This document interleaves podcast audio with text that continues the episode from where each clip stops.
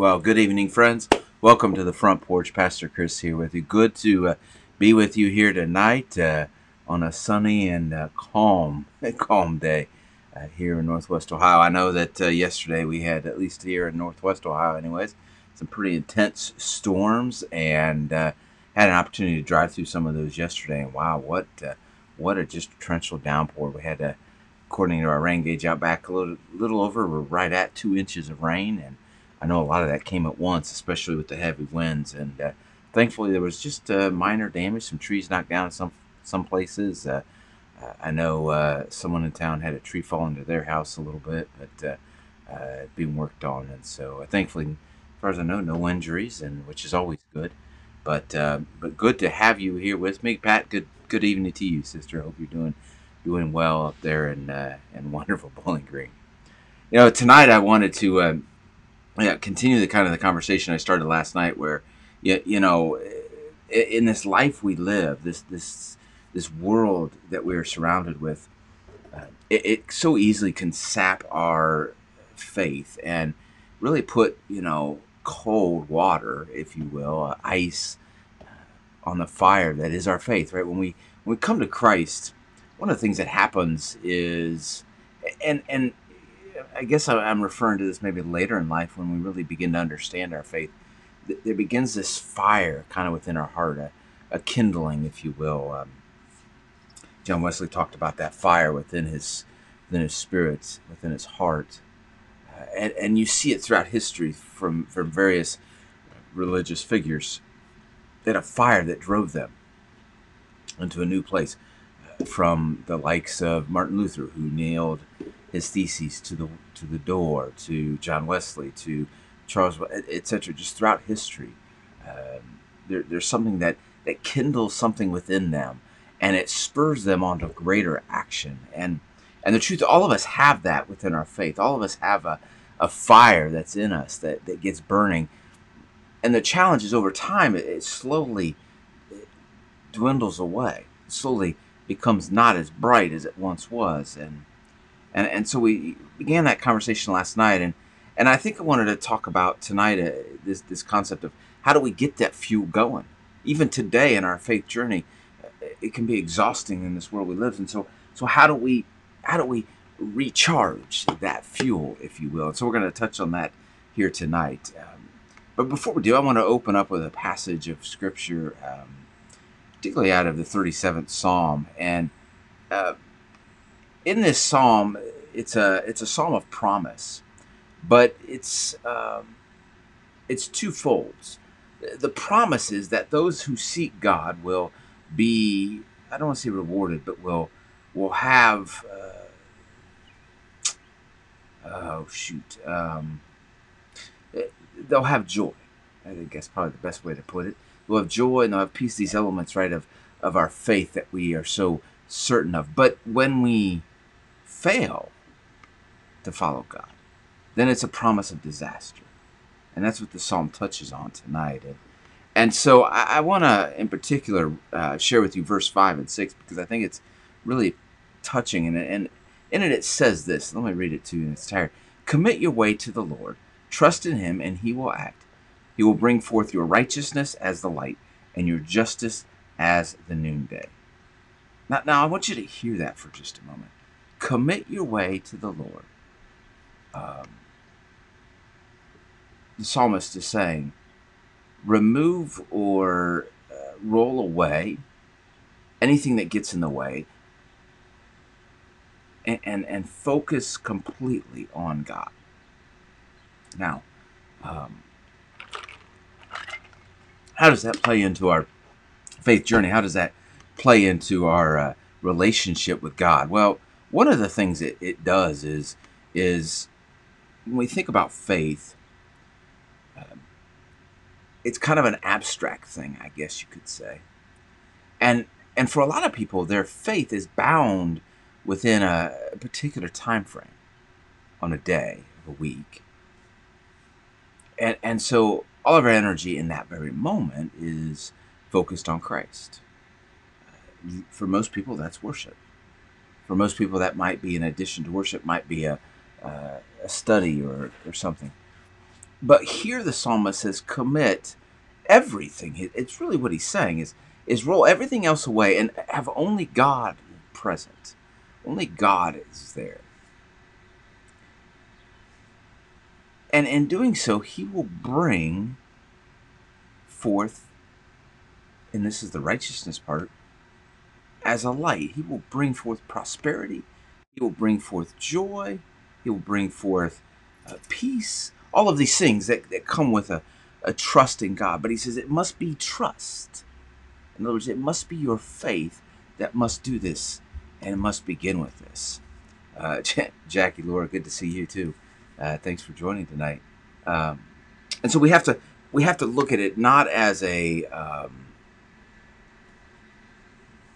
a problem, I suppose, but more of an opportunity. So so we think about our relationship with Christ. What does this mean? Well, Christ wants to extend His authority over every aspect of our lives, not just maybe our uh, work life. I mean everything from work to school to family to grocery shopping to uh, vacation to uh, time alone, uh, name it, right? It's there. Christ is overriding every aspect, every decision that we make. It must be focused on God. We cannot confine God to one moment of the week, one day of the week, two days a week. Uh, we don't divide God up and say, well, this is my God time, this is my work time, this is my my my home time. It's God, and then these other things. God is kind of that umbrella over it all.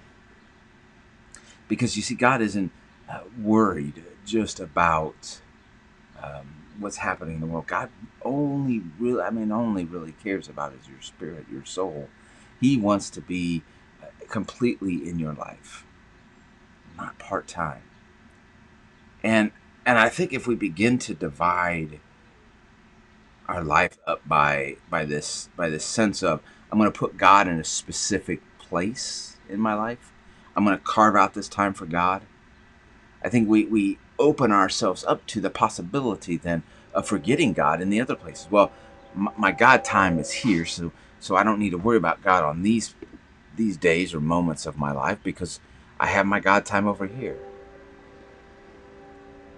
But instead, what we what we must do is keep Christ part of every aspect of our lives. Uh, Jim, no worries, my friend. You are right on time. Um, so, so what keeps Christ from being part of everything of your life? Every moment, every decision, every uh, conflict.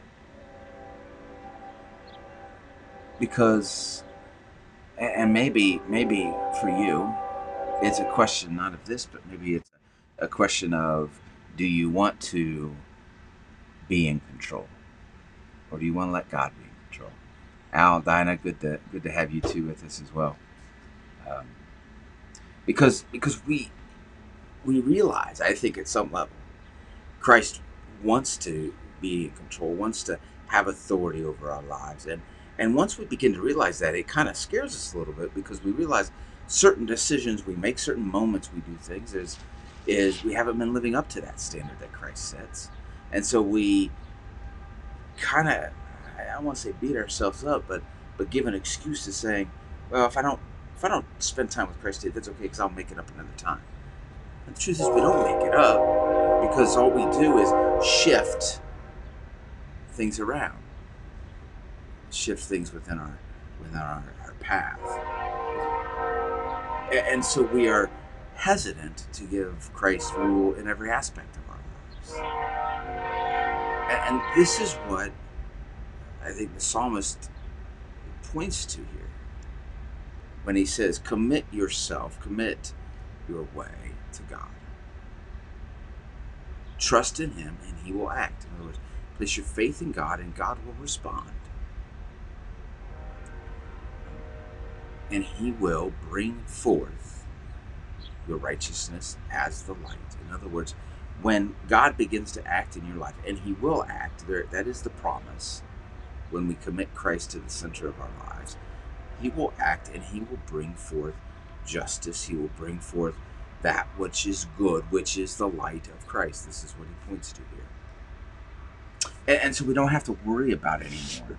Are we going to be successful? We don't have to worry about will we uh, rise up to the challenge. We overcome a moment in life because it is all being handled by God. And that we will journey through it, it's promised. We will reach the other side, it is promised. And it will be good because it is promised. And I, and I and I know for a lot of us that can be a, a just a struggle, especially when we, uh, you could say, hit rock bottom, if you will, uh, or at least we've told ourselves it's rock bottom. There's probably more the truth, right?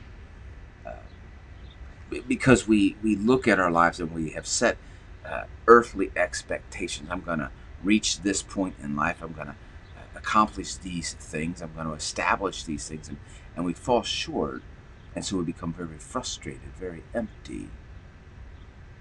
And we begin to wonder, how do I return to that place of joy?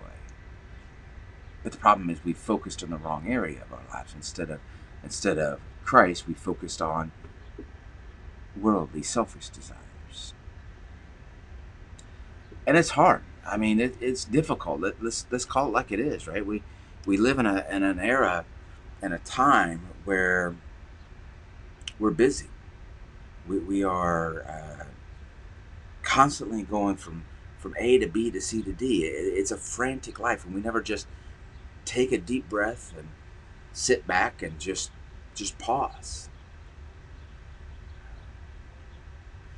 And and the truth is, maybe we sometimes are not busy enough. And and we end up being more open to the dangers of what uh, it might mean to have Satan in our lives. And I think the other aspect of that is we've become an entertainment culture. I want to be entertained. If I'm not entertained, then I can't have that as part of my life.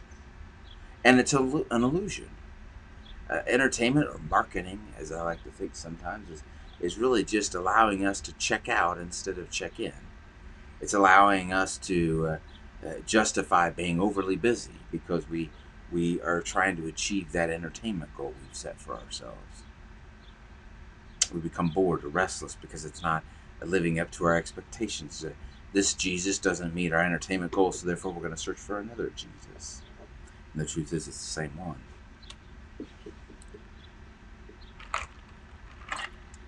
we end up losing the joy and the peace that God gives because we think we'll find it in these temporary things that exist, and we never do.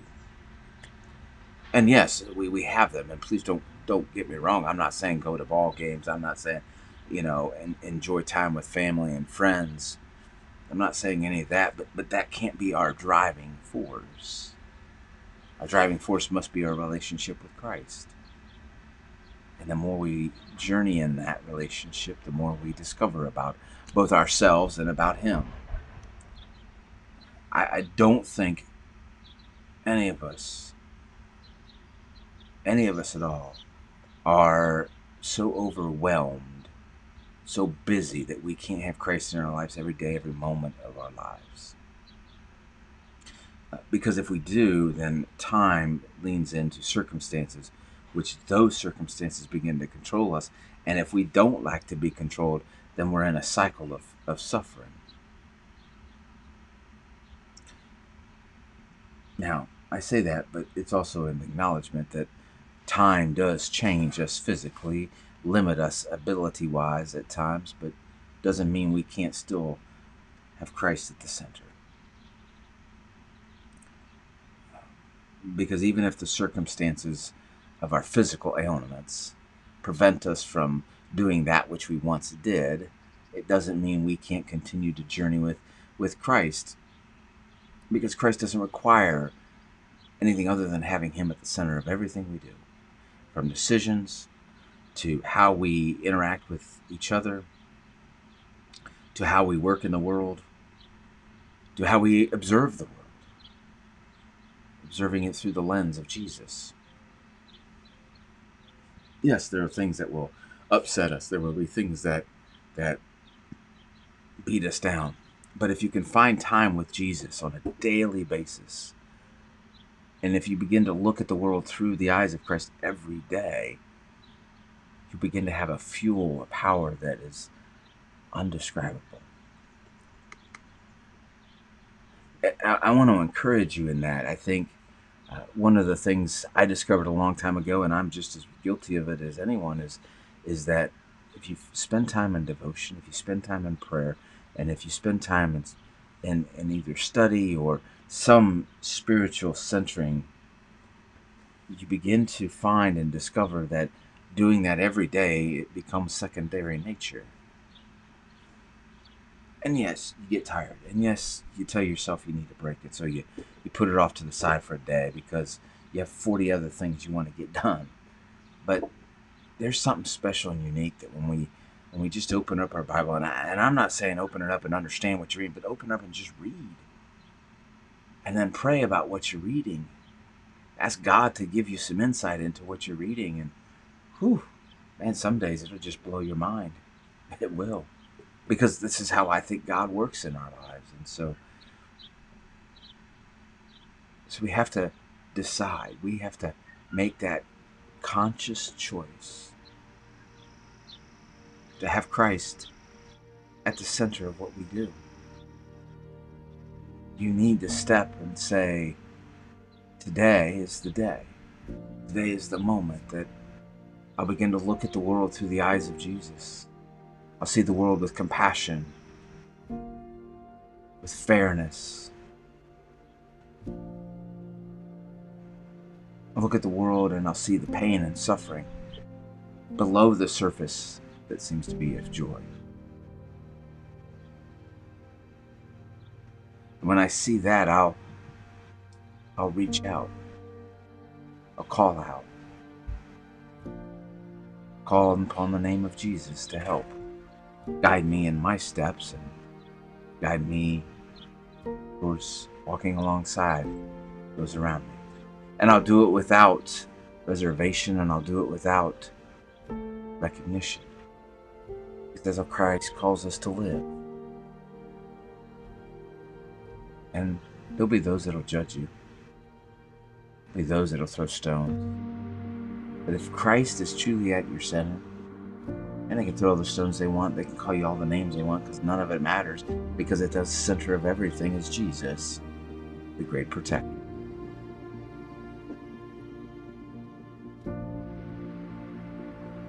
And I know there's a lot of you who have that need tonight a need for a protector. Telling you, it's in Jesus, in Christ. I want to encourage you, friends, to look seek and to find Christ at the center of everything you do and think. Every moment, every breath, sunrise and sunset. Because it is in that, in that moment, when you accept that joy, accept that peace that God only can give,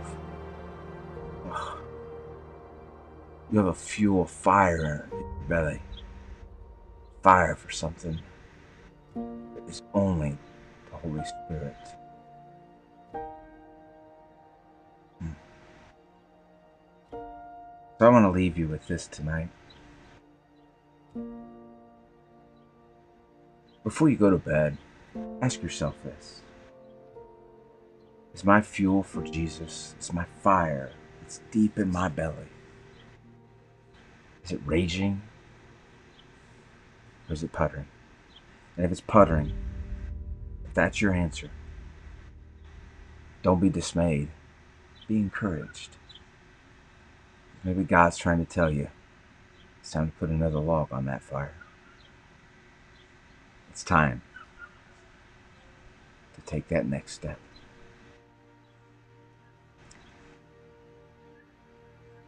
Let us pray. The Lord be with you. Loving Father, tonight here on this front porch, I give thanks to you, Lord.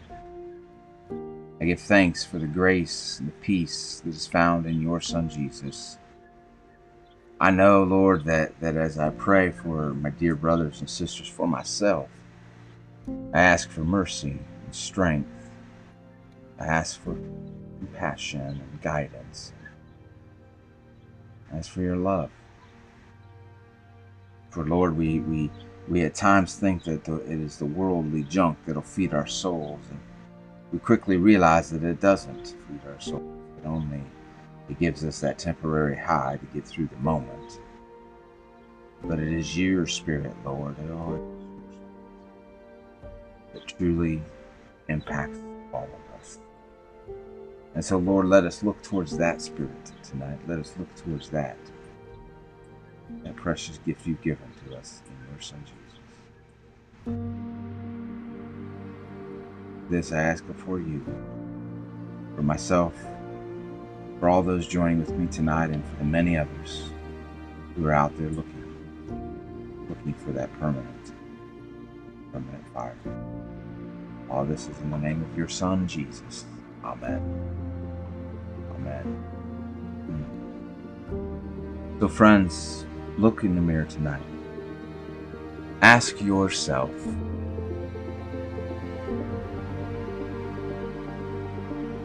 Do you have a raging fire for Jesus? Or well, I look forward to joining with you again tomorrow right here on the front porch. But until then, may God bless and keep you in His. May you see the face of Christ wherever you go. Good night from the front porch. I'll see you tomorrow.